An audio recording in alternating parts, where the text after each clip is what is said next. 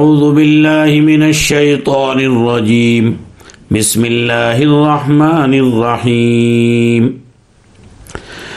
ألم تر إلى الذين أوتوا نصيبا من الكتاب يدعون إلى كتاب الله إلى كتاب الله ليحكم بينهم ثم يتولى فريق منهم وهم معرضون.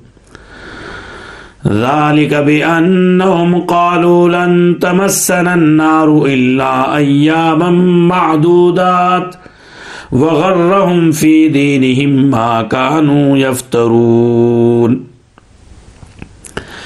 فكيف إذا جمعناهم ليوم لا ريب فيه ووفيت كل نفس ما كسبت وهم لا يظلمون. ناظرین کرام، پھر یہ محفل قرآن آپ سے اللہ کے احکامات عوامر النواحی کے ساتھ مخاطب ہے اور ہم پھر نسبت قرآن پر جمع ہیں۔ آج کی اس محفل میں میں نے جو آپ حضرات کے سامنے آیات تلاوت کی ہے، اس کا ترجمہ کرنے سے پہلے میں آپ کو بتاؤں کہ انسان جب اعتقادی اور اپنی سوچ اور فکر کے اعتبار سے غلطیوں میں مبتلا ہو جاتا ہے اور اس کی زندگی اپنی بنائی ہوئی ایک سوچ اور فکر پر چلنے لگتی ہے، تو پھر وہ راہ راست سے ہٹ جاتا ہے۔ خدا کی رضا والی زندگی سے ہٹ جاتا ہے۔ اور وہ اپنے غلط سلط اعتقادات، غلط سلط خیالات اور فکروں میں مبتلا ہو کر صحیح راستوں سے بھٹک کر اللہ کی ناراضگی کو مول لے لیتا ہے۔ قرآن پاک میں ایک جگہ اس بات کو بہت واضح انداز میں ذکر کیا گیا۔ افا حسب الدین کفرو ایتخذ عبادی من دون اولیاء انا آتدنا جہنم للکافرین نزلا۔ قل هل ننبئکم بالاخسرین اعمالا الذین ظل سعیهم فی الحیات الدنیا وهم یحسبون انہم یحسنون صنعا انسان کی تباہی، ضلالت اور گمراہی کا راز بتایا گیا کہ بعض دفعہ انسان ایسے اعمال کا گویا کہ عادی ہو جاتا ہے کہ جو اعمال ہوتے تو ہیں خدا کے غضب کو دعوت دینے والے، نبی کی ناراضگی مول لینے والے اور نبی کی بتائی ہوئی راہ راست سے ہٹے ہوئے، لیکن انسان انہیں اپنے گمان، اپنے ذہن کے اعتبار سے اچھا سمجھنے لگتا ہے اور اسی پٹری پر چلتا رہتا ہے۔ اتنا عادی ہو جاتا ہے، اتنا عادی ہو جاتا ہے اس پر چل کر۔ اگر کوئی حق والا پھر اس کو حق بتاتا ہے، تو وہ حق والوں کو ناحق بتاتا ہے اور اپنی غلط راہ کو حق تسلیم کرتا ہے۔ اس کا مشاہدہ آپ نے دنیا میں اپنے دوست، احباب، جانکاروں میں، بہت سے گروہوں میں، طبقات میں، جماعتوں میں کیا ہوگا۔ یہ تمہید اگر آپ کی سمجھ میں آئی ہے تو میں سمجھتا ہوں کہ اگلی دو تین آیات آپ کو بآسانی سمجھ میں آ جائیں گی۔ اگلی دو تین آیات میں اہل یہود کا تذکرہ کیا گیا۔ اہل یہود کے جہاں باطل نظریات یعنی باطل سوچ، غلط عقائد اور بہت سے تھے، ان میں سے ایک عقیدہ انہوں نے یہ گھڑ رکھا تھا۔ اس بھاری بھرکم پوٹلی میں سے ایک عقیدہ یہ بھی تھا۔ وہ یوں کہتے تھے رے میاں، گھبرانے کی ضرورت نہیں۔ جہنم تو ہم کو چھو بھی نہیں سکتی۔ اللہ کا عذاب تو ہم کو چھو نہیں سکتا۔ ہاں بس ہم سے ایک ہی غلطی ہوئی ہے کہ جب حضرت موسا علیہ السلام پہاڑ پر چلے گئے تھے، تو ہم نے چالیس دن جو اس کی بچھڑے کی پوجا کر لی تھی۔ اس پوجا کی وجہ سے غیر اللہ کی ہم جو ہے پکڑے جائیں گے، ورنہ ہماری باقی زندگی تو ہم چونکہ انبیاء کی اولاد ہیں، اللہ کی روحانیت اور اس کا قرب ہمیں حاصل ہے۔ اور بعض جگہ تو انہوں نے اپنی اس خوش فہمی میں مبتلا ہو کر اپنے آپ کو یہاں تک کہہ دیا نہنو ابنا اللہ قرآن پاک خود اس کی دوسرے پارے میں وضاحت کرتا ہے۔ وقالت الیہود والنصارى نحن ابناء اللہ یہود و نصارہ یوں کہتے تھے کہ ہم تو اللہ کی اولاد ہیں، اللہ کے فرزند ہیں، اللہ کے بیٹے ہیں۔ تو اللہ ہمیں عذاب کہاں دے گا؟ ہاں ایک غلطی ہے جو ہم نے چالیس دن گو چالا وہ پرستش کی تھی بچھڑے کی، جو اس نے سامری نے بنایا تھا۔ اس پوجا کی وجہ سے ہمیں تھوڑی سی تکلیف ہو سکتی ہے۔ لیکن یہ کس غلط فہمی پر مبنی ہے یہ بات؟ جب اللہ کے نبی صلی اللہ علیہ وسلم تشریف لے آئے، قرآن پاک کا نزول ہو گیا، ساری شرائع سابقہ منسوخ ہو گئی، تو اب چاہے کوئی یہودی ہو، عیسائی ہو، کسی بھی کتاب کا ماننے والا، آسمانی یا زمینی مذہب کا ماننے والا ہو، قرآن پاک نے جو باری تعالیٰ کا بھیجا ہوا قانون زندگی ہے انسانیت کے لیے، اس میں صاف اعلان کر دیا گیا، ان دین اند اللہ اسلام یعنی وہ یوں کہتے تھے، وہ دین تو اللہ کے یہاں اسلام ہی معتبر ہے۔ تو جب وہ انہوں نے اسلام قبول نہیں کیا، تو اس کا مطلب مسلمان نہیں ہوئے۔ اور جب مسلمان اور مومن نہیں ہوئے، تو وہ جنت کے مستحق کہاں سے ہو سکتے ہیں؟ قانون تو یہ ہے۔ لیکن انہوں نے اپنے ذہن میں یہ گمان بنا رکھا تھا، ہم بھلے ہی نبی پر ایمان نہ لائیں، بھلے ہی ہم قرآن کو نہ مانیں، لیکن خدا کا عذاب ہمیں چھوئے گا نہیں، اس لیے کہ ہم اس کے قریبی ہیں، ہم اس کے اولاد ہیں، اور اولیاء اللہ، وہ انبیاء علیہ السلام ہماری نسل در نسل اوپر سے چلے آ رہے ہیں، اس لیے ہمیں عذاب اس غلط فہمی میں بیچارے مبتلا رہے۔ قرآن پاک نے اس غلط فہمی سے پردہ اٹھایا، اور ساتھ ساتھ یہ بھی بتایا کہ یہ تمہارا خیال غلط ہے۔ کل قیامت کے میدان میں جب ہم جمع کریں گے ایسے دن میں کہ جس میں کوئی شک و شبہ نہیں۔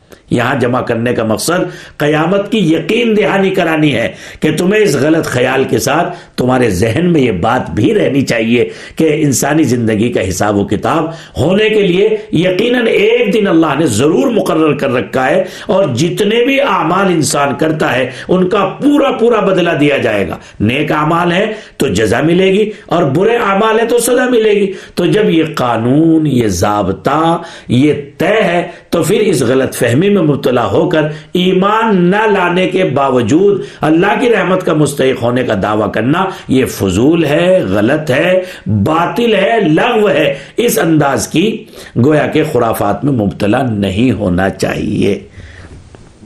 ناظرین کرام، آپ سمجھ رہے ہوں گے کہ سوچ رہے ہوں گے کہ ان کے باطل نظریے کا حامل ہونے کا ہمارے اوپر کیا اثر پڑتا ہے؟ قرآن پاک میں اس کا تذکرہ کیوں کیا گیا؟ ہاں تو میں بتاؤں گا آپ کو۔ قرآن پاک میں اس کا ذکر اس لیے کیا گیا چونکہ یہ قرآن پاک ہمارے لیے دستور حیات ہے۔ اور ہماری زندگی کے لیے قانون ہے، اللہ کا بھیجا ہوا ایک خط ہے۔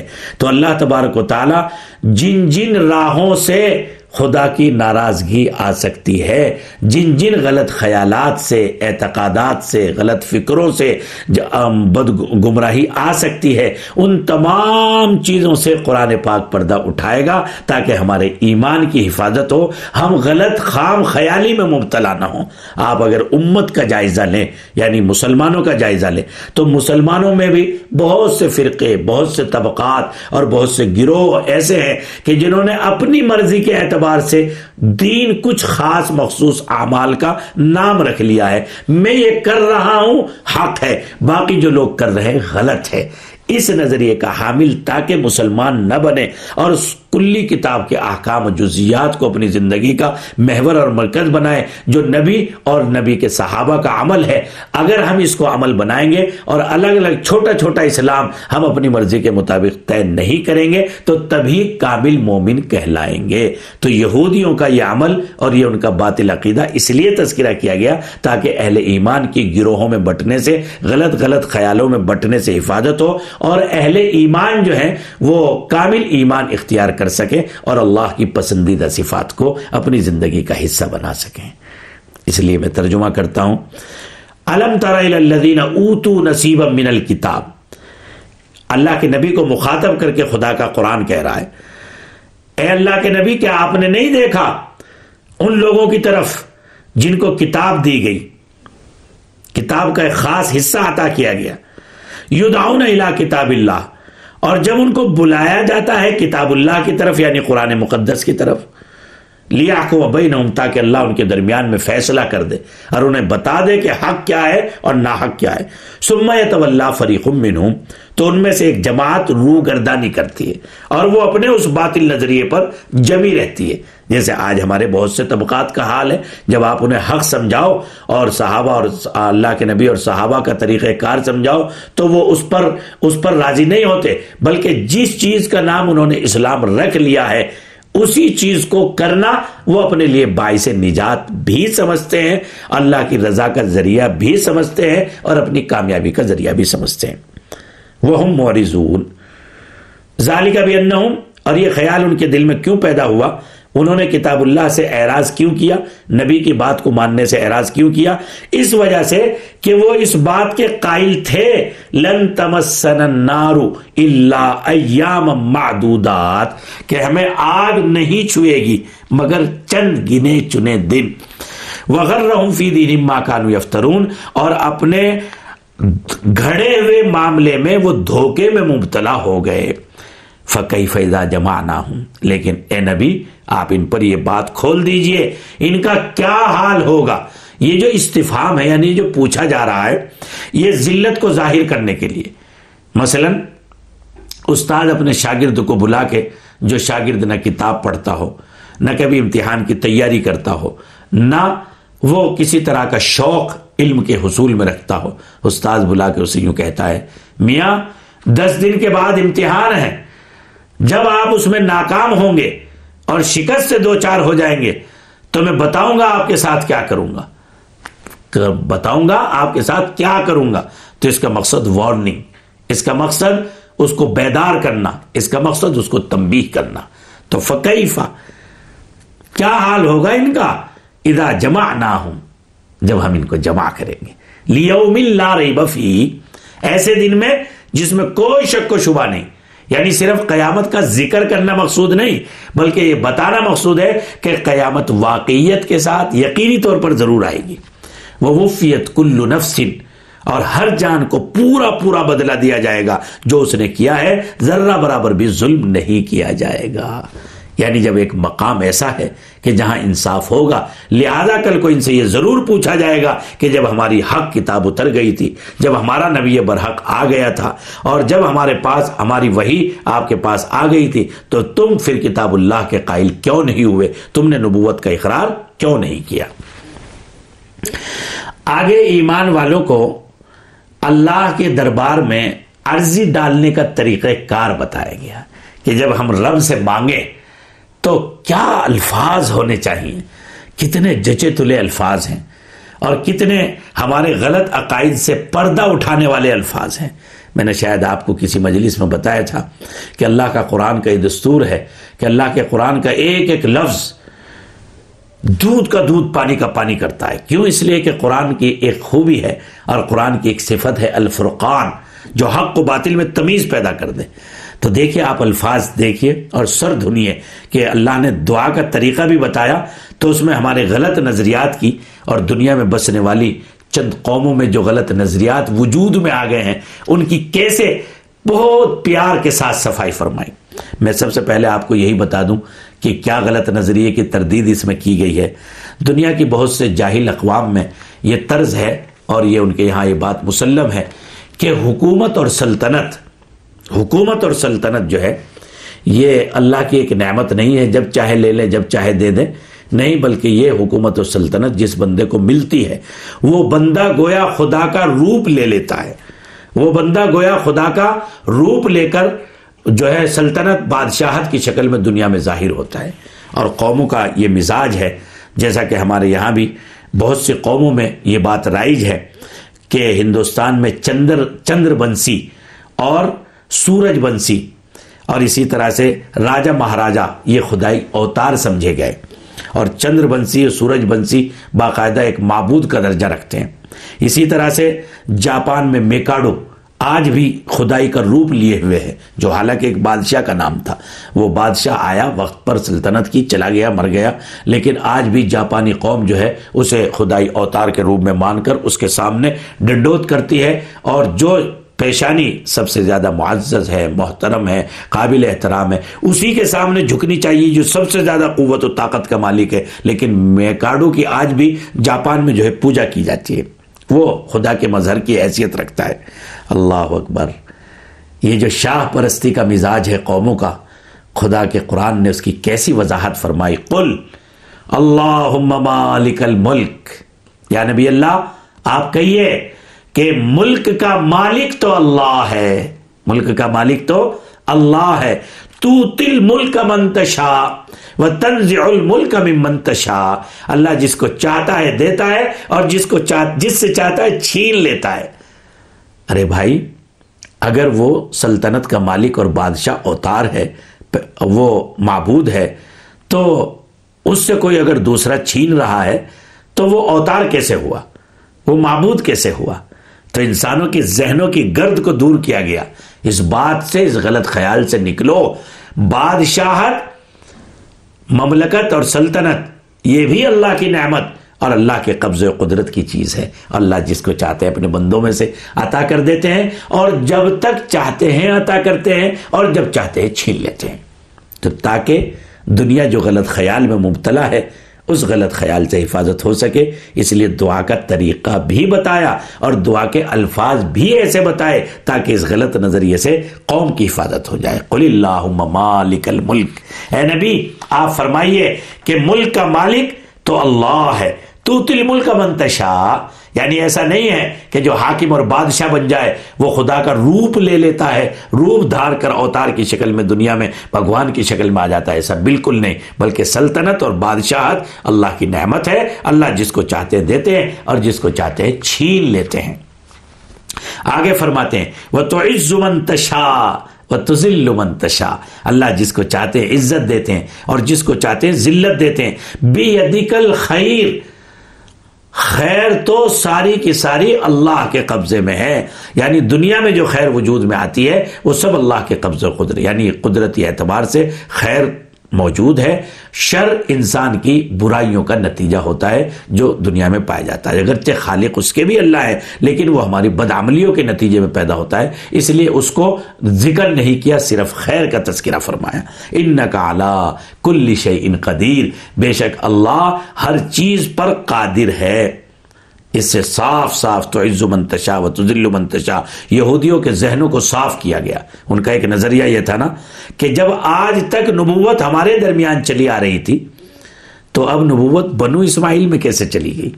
اور حضرت محمد الرسول اللہ سے نفرت کا، دشمنی کا ایک راز یہ بھی چھپا ہوا تھا۔ چونکہ اب تک جتنے بھی پیغمبر آئے تھے، سارے کے سارے بنو اسحاق میں آئے تھے، یہودیوں میں اور عیسائیوں میں آئے تھے۔ بنو اسماعیل میں اب ایک حضرت محمد الرسول اللہ صلی اللہ علیہ وسلم کی ذات علی آئی ہے، تو ان کی چودراہٹ پر، ان کی بڑائی پر بٹا لگ رہا تھا۔ اس لیے انہوں نے اس بات کو منظور نہیں کیا اور حق جاننے کے باوجود کہ کہ کتاب برحق ہے، خدا کا نبی برحق ہے۔ خدا کا نبی جو تعلیم دنیا کو دے رہا ہے اور جو انسانیت کے ساتھ انصاف، امن، محبت، رواداری، اخوت کا پیغام دنیا کو دے رہا ہے، وہ برحق ہے۔ لیکن ذات ذاتی اناد اور غرض کی وجہ سے اور ذاتی گویا کے ظلم کی وجہ سے وہ اللہ کے نبی صلی اللہ علیہ وسلم پر ایمان لے۔ تو قرآن نے کہا تو عز و منتشا و تو ذل منتشا نبوت ایک منصب ہے نا عزت کا؟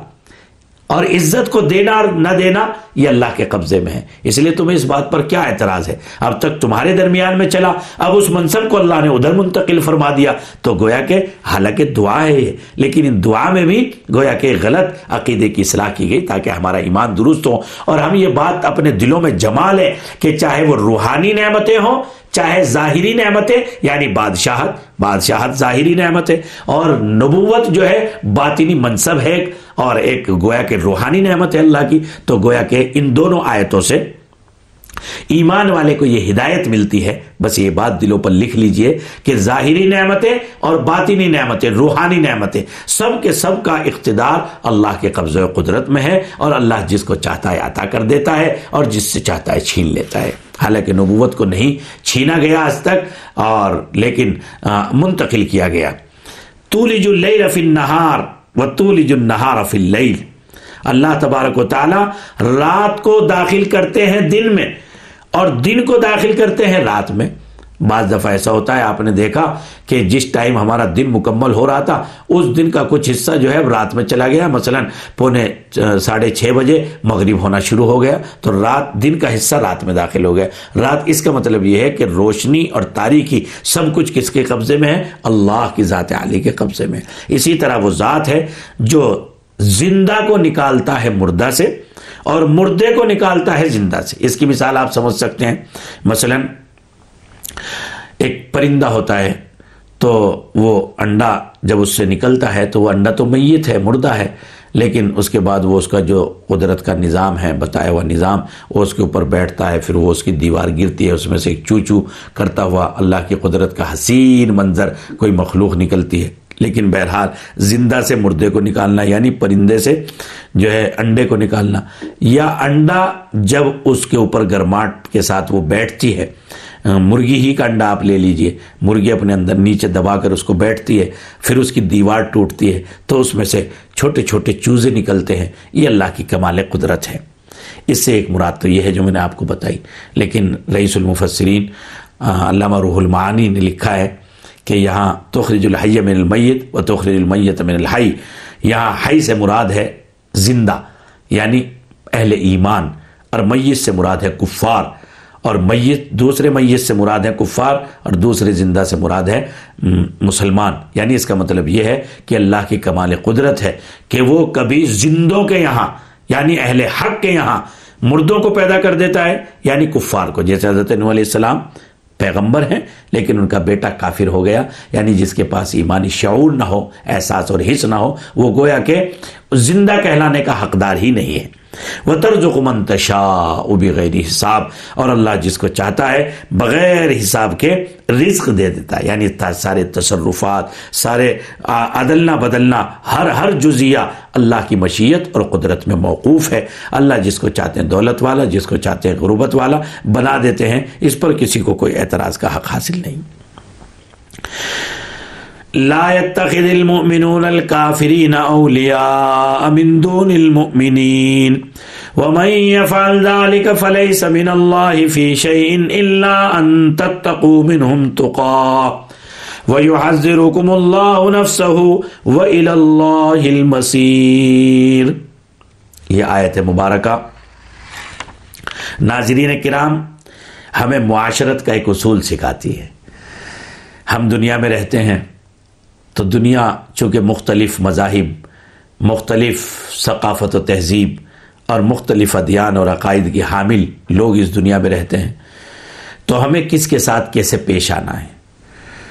کس کو اپنی زندگی کا رازدار بنانا ہے؟ کس کو اپنی زندگی کا اخلاق اور رواداری کا مظاہرہ بنانا ہے؟ قرآن پاک نے ہمیں ایک بہترین زندگی گزارنے کا اصول دیا۔ دیکھو، اس دنیا میں رہنے کے لیے آدمی تین طرح کے تعلقات قائم کرتا ہے۔ نمبر ایک، موالات۔ نمبر دو، مواسات۔ اور نمبر تین، مدارات۔ موالات کہتے ہیں، دل کی ایسی جگری دوستی کہ دیکھنے والے لوگ اس کو دو بدن ایک جان کہنے لگے۔ ارے بھائی، یہ اتنے رازدار ہیں کہ اس کی بات اس کو، اس کی بات اس کو بالکل ایک راز اوپن ہے اور ہر ایک ایک دوسرے کی زندگی میں بڑا دخیل ہے۔ اسے کہتے ہیں موالات۔ جس کو ہماری اردو کی زبان میں، ہماری انڈین زبان میں جگری دوستی کہتے ہیں۔ ایک ہوتا ہے مدارات، ظاہری اخلاق، توازو، اکرام کے ساتھ آدمی سے پیش آنا۔ تیسری چیز ہے مواسات، ہمدردی غمخاری اور دوسرے کے کام آنا۔ ناظرین کرام پہلی چیز موالات یعنی دل کی ایسی جگری سچی دوستی کہ اپنے سارے راز اس کے سامنے اگل دے۔ اس کی اجازت غیر اقوام کے ساتھ اہل ایمان کو قرآن نے نہیں دی۔ وجہ اس کی کیا ہے؟ کہ تمہارا نظریہ، تمہارا عقیدہ، ان کا توحید، ان کا عقیدہ الگ الگ ہے۔ اگر آج تم اپنی بات کو ان کے سامنے کھول دو گے تو کل کو وہ تمہارے لیے نقصان کا باعث ہو سکتا ہے۔ اس لیے دلی دوستی کی اجازت نہیں ہے۔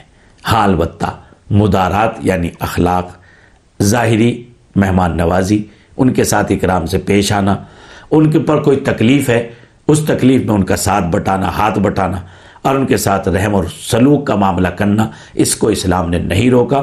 نبی پاک علیہ السلام کی ساری زندگی کفار کے ساتھ محبت اور سلوک سے، اخلاق سے، مظاہرے سے بھری ہوئی ہے۔ حضرت نبی پاک علیہ السلام کے پاس ایک کفار کے سردار آتے ہیں، ایک عورت آتی ہے، اللہ کے نبی اپنی چادر بچھا دیتے ہیں، ایک یہودی آتا ہے اور وہ آ کر کے اللہ کے نبی کی امتحان اور آزمائش کے لیے آیا تھا، لیکن رات کو ٹھہرا، بستر کو گندا کر گیا۔ تو نبی پاک علیہ السلام نے یہ گھن نہیں کی کہ یہ غیر قوم تھا، بلکہ صبح کو بغیر کسی کو بتائے ہوئے اپنے ہاتھ سے ہی مبارک نازک ہاتھوں سے، نورانی ہاتھوں سے اس کو دھویا۔ جب وہ آیا واپس، اس نے یہ منظر دیکھا تو کہنے لگا کہ آپ نے اپنے کسی ساتھی کو اور گھر والوں کو نہیں بتایا۔ تو آپ نے فرمایا، میں نے اس لیے نہیں بتایا تاکہ تو میرے گھر والوں کی نظر میں ذلیل نہ ہو کہ تو ایسا کام کر کے گیا ہے۔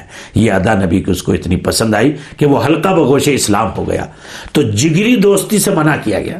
لیکن ظاہری رواداری، محبت، اکرام اور ان سے کوئی مسلحت ہو اور ان کے ساتھ اکرام کرنے، ان کے ساتھ ظاہری رواداری کرنے میں کوئی فائدہ ہو یا ان سے ہدایت کی توقع ہو، پھر یہ سارے کام کیے جا سکتے ہیں۔ اکرام، اخلاق، محبت، یہ ہمارے نبی کی سیرت ہے۔ اسلام اس سے نہیں روکتا، بلکہ اسلام اسی کا دائی ہے کہ ہم بغیر کسی تفریق کے ہندو مسلم بغیر کسی تفریق کے ایمان والا جو ہے انسانیت کے ساتھ سلوک کرے، اچھے اخلاق سے پیش آئے، اگر وہ آپ سے ملنے کے لیے آئے تو اس کا اکرام کا معاملہ کرے، بہترین اس کی مہمان نوازی کرے۔ لا المومنون الکافرین اولیاء من دون المومنین مومن نہ بنائے کافروں کو، مومنوں کو چھوڑ کر جگری دوست۔ وَمَنْ يَفْعَلْ ذَلِكَ فَلَيْسَ مِنَ اللَّهِ۔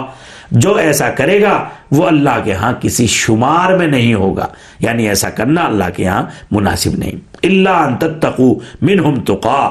مگر ہاں ایسی صورت میں کہ تم ان سے کچھ ضرر کا، نقصان کا اندیشہ رکھتے ہو۔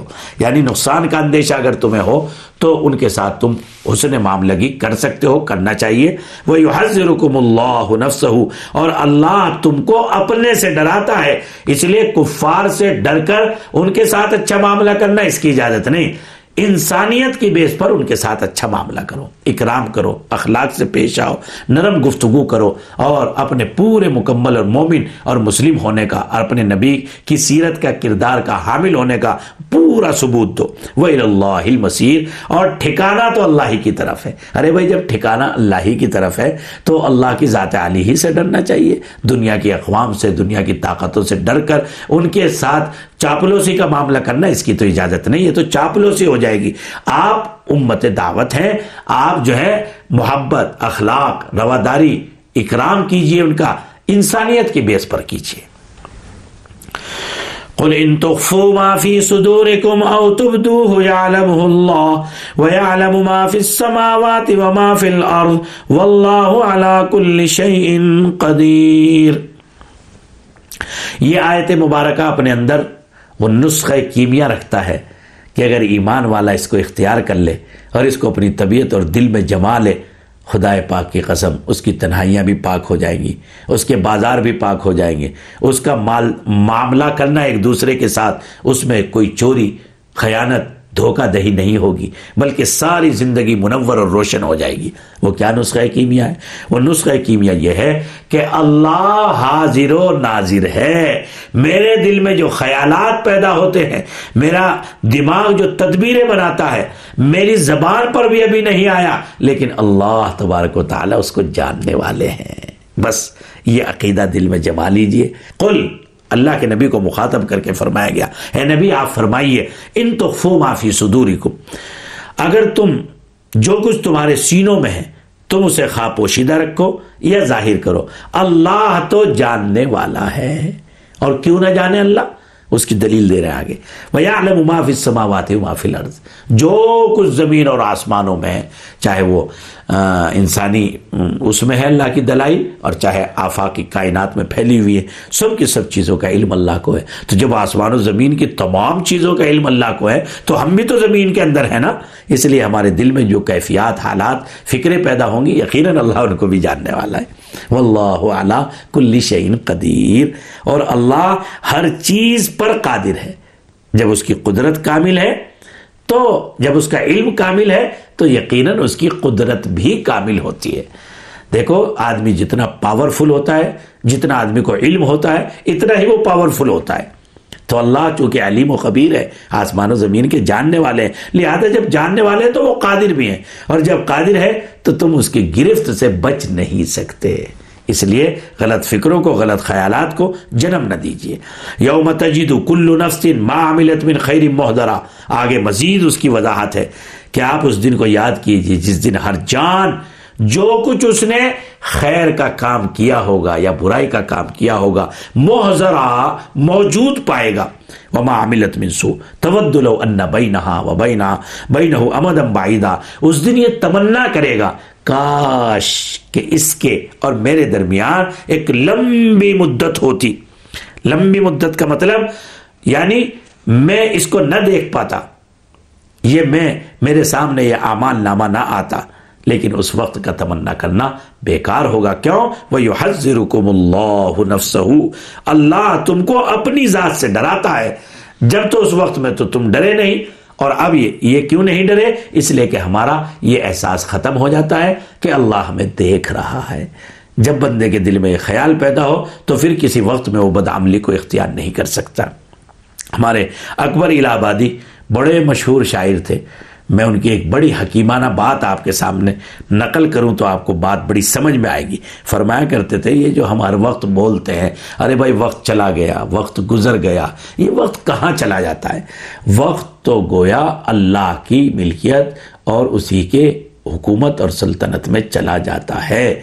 اور جب اللہ قیامت کے میدان میں لوگوں کو جمع کریں گے تو اس وقت کو بھی بلائیں گے۔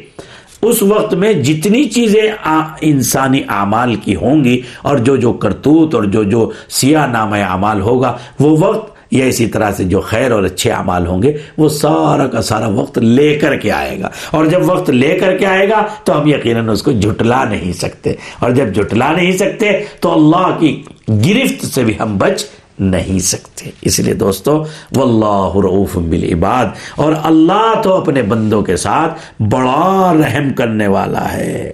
بڑا رحم کرنے والا ہے۔ بڑا مہربان ہے اپنے بندوں کے ساتھ۔ کیوں مہربان ہے؟ بڑا شفقت کرنے والا ہے۔ بار بار جو تنبی اور تحدید ہے، اسی شفقت و رافت کا نتیجہ ہے کہ کاش اب بھی سمجھ جائیں، کاش اب بھی سمجھ جائیں، کاش اب بھی سمجھ جائیں۔ اس لیے کہ جو بہت مشفق استاد ہوتا ہے، وہ بار بار اپنے شاگردوں کو سمجھاتا ہے، بار بار اپنے شاگردوں کو سمجھاتا ہے۔ تو اللہ بار بار اپنے بندوں کو سمجھا رہے ہیں، یہ اس کی شفقت کی نشانی ہے، یہ اس کے مہربان ہونے کی نشانی ہے، یہ اس کے روف اور رحیم ہونے کی نشانی ہے۔ یعنی اللہ کی رافت اور رحمت کا تقاضا ہے کہ اللہ اپنے بندوں کو سمجھانا چاہتے ہیں کہ میرے بندے عذاب میں مبتلا نہ ہوں۔ جہنم کی شدت کے عذاب اور ہولناکی کا عذاب ان کو نہ لگے، بلکہ یہ اللہ کے بالا خانوں میں اور مہمانوں میں رہیں، مہمان خانوں میں رہیں۔ اس لیے اللہ تبارک و تعالیٰ بار بار ہمیں سمجھا رہے ہیں۔ اللہ ہم سب کو عمل کی توفیق عطا فرمائے۔ آج کی اس محفل کا خلاصہ ناظرین کرام دو باتیں ہوئی۔ ایک تو یہ کہ آدمی کو غلط نظریات کا حامل بن کر اسی ٹریک پر چل کر صحیح راہ سے نہیں ہٹنا چاہیے۔ دوسرے، ہمیشہ یہ استحظار کرنا چاہیے کہ میرے ایک ایک نقل و حرکت پر اللہ کی نظر ہے۔ جب یہ نسخہ ہم اپنی زندگیوں میں اختیار کر لیں گے تو انشاءاللہ ہماری زندگی نہ تنہائیوں کی ناپاک ہوگی، نہ بازار ناپاک ہوں گے، نہ معاملات گندے ہوں گے، بلکہ ہم ایک پاکیزہ اور نورانی زندگی گزار کر اللہ کے محبوب بندے بن کر اس دنیا سے جائیں گے۔ وآخر دعوانا ان الحمد للہ رب العالمین، صدق اللہ العظیم۔ السلام علیکم ورحمۃ اللہ وبرکاتہ۔